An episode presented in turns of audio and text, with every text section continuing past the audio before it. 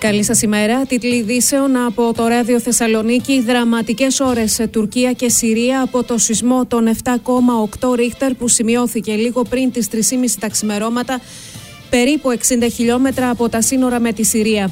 Δεκάδες κτίρια κατέρευσαν έκκληση για διεθνή βοήθεια, απίθυνε ο Τούρκος Υπουργός Εσωτερικών. Οι νεκροί μέχρι στιγμής στην Τουρκία έχουν φτάσει τους 96 πάνω από 400 τραυματίες και δεκάδες εγκλωβισμένοι. Στη Συρία τουλάχιστον 111 άνθρωποι έχασαν τη ζωή τους σε τρεις τουλάχιστον πόλεις, στο Χαλέπι, Χάμα και Λατάκι, ενώ εκατοντάδες άλλοι τραυματίστηκαν. 42 οι μετασυσμοί που έχουν σημειωθεί με τον μεγαλύτερο στα 6,6 ρίχτερ.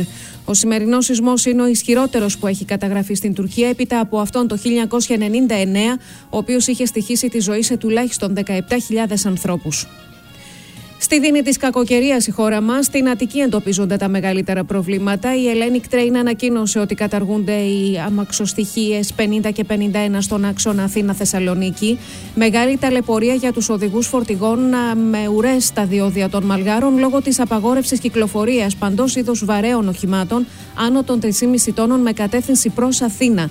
Κλειστή είναι η Εθνική Οδός Αθηνών Λαμίας. Επιτρέπεται η κίνηση των οχημάτων που κινούνται μέχρι τη Λάρισα. Η εκπρόσωπος τύπου της ελληνικής αστυνομίας για το πότε θα ανοίξει η Εθνική Οδός. Ε, είδαμε ότι έκλεισε εκ νέου η Εθνική Οδός ε, Αθηνών Λαμίας στο ακριβώς το ίδιο τμήμα που έκλεισε και εχθές το βραδυ και συνεχίζει και είναι κλειστή μέχρι και τον ε, νομό Εύβοιας και Βιωτίας. Ο προγραμματισμός για το κλείσιμο της Εθνικής είναι από τώρα μέχρι έχετε ώρα ή όσο πάει; Η ενημέρωση που έχουμε και από την πολιτική προστασία και από τη μετεωρολογική υπηρεσία είναι ότι το επόμενο δύο ώρο θα είναι έντονα τα φαινόμενα. θα εξετάσουμε δηλαδή. μήπως ανοιχτεί μετά από δύο ώρες.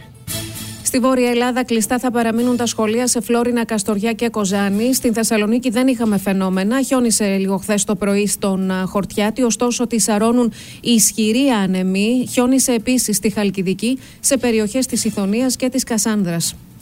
Τραγωδία χωρίς τέλος από ένα ακόμα ναυάγιο με μετανάστες στη χώρα μας. Κατέληξε και πέμπτο παιδί από το ναυάγιο με τους μετανάστες στη Λέρο.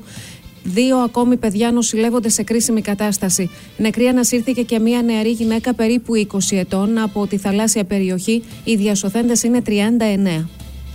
Αύριο ψηφίζεται στη Βουλή η τροπολογία μπλόκο στο κόμμα Κασιδιάρη.